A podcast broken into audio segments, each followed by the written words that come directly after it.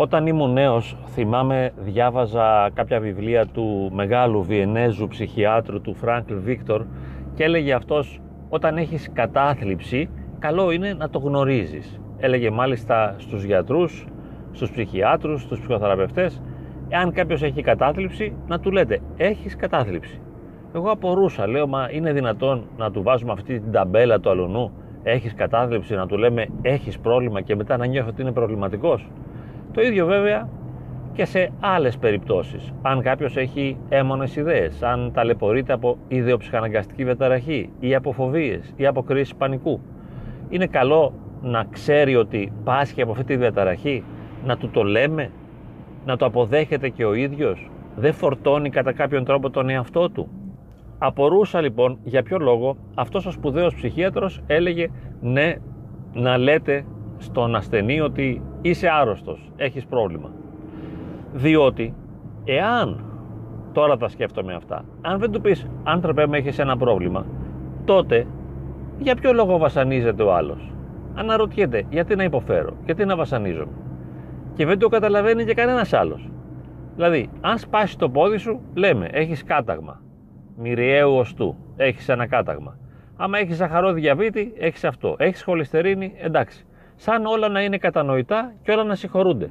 Και αν έχεις ένα πρόβλημα που αφορά την ψυχολογική διάσταση, δηλαδή το ψυχοσυναισθηματικό σου κόσμο, εκεί είναι σαν απαγορευμένη ζώνη. Δεν πρέπει να έχεις τίποτα εκεί πέρα.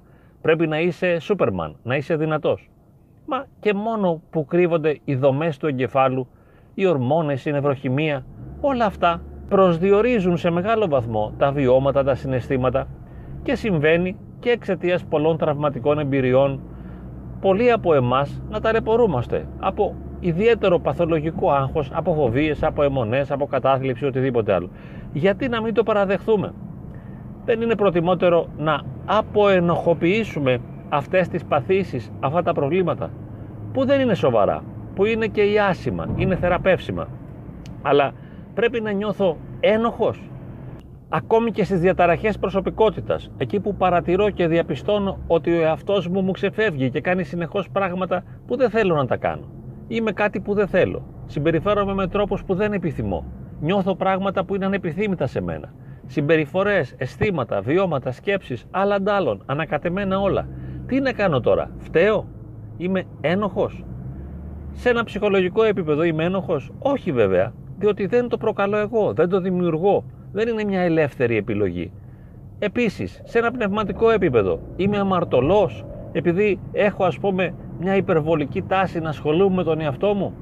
Αυτός ο εγωκεντρισμός είναι εγωισμός μήπως; Μήπως είμαι εγωιστής; Όχι βέβαια. Εφόσον πάσχω, εφόσον ταλαιπωρούμε, εφόσον βασανίζομαι, ασχολούμαι με το εγώ. Είναι ένα πάσχον εγώ και στρέφομαι γύρω από αυτό. Είμαι αναγκαστικά εγωκεντρικός. Δεν είμαι αμαρτωλός. Έχω κατάθλιψη. Είναι επιλογή η κατάθλιψη; Μήπως είναι απιστία η κατάθλιψη; Αλίμονο, καμία σχέση. Μπορεί να πιστεύω στο Θεό, να εμπιστεύομαι το Θεό. Αλλά όταν έχω κατάθλιψη, πέφτουν τα ενεργειακά μου δυναμικά. Δεν έχω όρεξη για τίποτα. Δεν με ενδιαφέρει τίποτα. Δεν μπορώ να σχετιστώ ούτε με το Θεό. Διότι έχω ένα πρόβλημα. Είμαι ταλέπορος. Πάσχω σε αυτό το επίπεδο. Ταλαιπωρούμε από καταθλιπτικά αισθήματα. Βασανίζομαι από έμονες ιδέες πότε επιτέλους θα πάψουμε να ενοχοποιούμε αυτές τις καταστάσεις, αυτά τα βιώματα, αυτά τα αισθήματα, αυτές τις σκέψεις, αυτά τα συμπτώματα, πότε θα πάψουμε να τα ενοχοποιούμε, ώστε να αποενοχοποιήσουμε και τον ίδιο μας τον εαυτό και να τον αγκαλιάσουμε και να τον καταλάβουμε, αλλά και τον συνάνθρωπό μας, το φίλο μας, το συγγενή μας, ο οποίος ταλαιπωρείται. Ναι, έχει κατάθλιψη, έχει φοβίες, έχει αιμονές, έχει οτιδήποτε. Τι έγινε τώρα δηλαδή; Μήπως είναι χειρότερος από μένα; Εγώ δεν έχω δυσκολίες, δεν αντιμετωπίζω δυσκολίες με το σώμα μου, με την ψυχολογία μου, με τις διαπροσωπικές μου σχέσεις, με το επάγγελμά μου, με την καριέρα μου. Επιλέγω λοιπόν από αυτή τη στιγμή, εάν ταλαιπωρούμε ή αν πάσχω από αυτά τα συμπτώματα, να είμαι τολμηρός, να λέω ναι στον εαυτό μου. Νιώθεις αυτό, αισθάνεσαι αυτό, είσαι έτσι, είσαι αλλιώς. Αυτός είμαι. Δεν μπορώ να κάνω αλλιώς. Αυτός είναι και ο σταυρός που σηκώνω. Αυτή είναι η δυσκολία που αντιμετωπίζω. Και καλώ όλους τους άλλους να με κατανοήσουν στο βαθμό που τους είναι δυνατόν και που μπορούν. Διότι δεν επιλέγω να πάσχω, πάσχω χωρίς να το θέλω. Και το ίδιο βέβαια απέναντι στα φιλικά συγγενικά πρόσωπα δείχνω κατανόηση. Δηλαδή δεν φταίει ο άλλος που είναι υπερβολικά νευρικός, δεν φταίει που είναι υπερβολικά πεσμένος, δεν φταίει που είναι κολλημένος, που ταλαιπωρείται από έμονες ιδέες και δεν μπορεί να είναι τόσο λειτουργικός στην πρακτική καθημερινότητα όπως θα θέλαμε να είναι. Δεν ευθύνεται γι' αυτό. Βέβαια θα μου πείτε εγώ δεν τον αντέχω, δεν τον μπορώ, δεν το θέλω. Άλλο θέμα αυτό. Μπορείς να προφυλάξεις τον εαυτό σου. Μπορείς να αποστασιοποιηθείς ευγενικά. Έχεις όλη την ελευθερία επιλογών. Αλλά δεν μπορείς να ενοχοποιείς και να κατηγορείς τον άλλον θεωρώντας τον ένοχο και υπεύθυνο για αυτό που ζει, για αυτό που αισθάνεται και για τον τρόπο που συμπεριφέρεται. Και πάνω απ' όλα όπως είπαμε, εγώ ο ίδιος εάν πάσχω και αν ταλαιπωρούμε καταλαβαίνω, συγχωρώ και αγαπώ τον εαυτό μου. Και με κάθε τρόπο προσπαθώ να το ξεπεράσω. Αλλά δεν με κατακρίνω. Δεν με κρίνω, δεν μου βάζω βαθμούς, δεν με στείνω στον τοίχο. Δεν φταίω, δεν είμαι ένοχος και τολμώ να μιλήσω και στους άλλους. Τους ενημερώνω. Τους δίνω να διαβάσουν ένα σχετικό βιβλίο με το πρόβλημά μου. Ένα κείμενο από το διαδίκτυο. Να ενημερωθούν, να μάθουν, αν θέλουν. Αν δεν θέλουν, ας μην μάθουν. Τουλάχιστον θα ξέρω ότι εγώ δεν φταίω σε κάτι. Δεν αναλαμβάνω την ευθύνη για τη δική τους κατάσταση ή για το γεγονός ότι με απορρίπτουν. Εκείνοι με απορρίπτουν. Αυτό είναι δικό τους πρόβλημα. Δεν φταίω εγώ γι' αυτό, επειδή ο άλλος με απορρίπτει, επειδή δεν με καταλαβαίνει, επειδή δεν με αποδέχεται και επειδή δεν με αγαπά.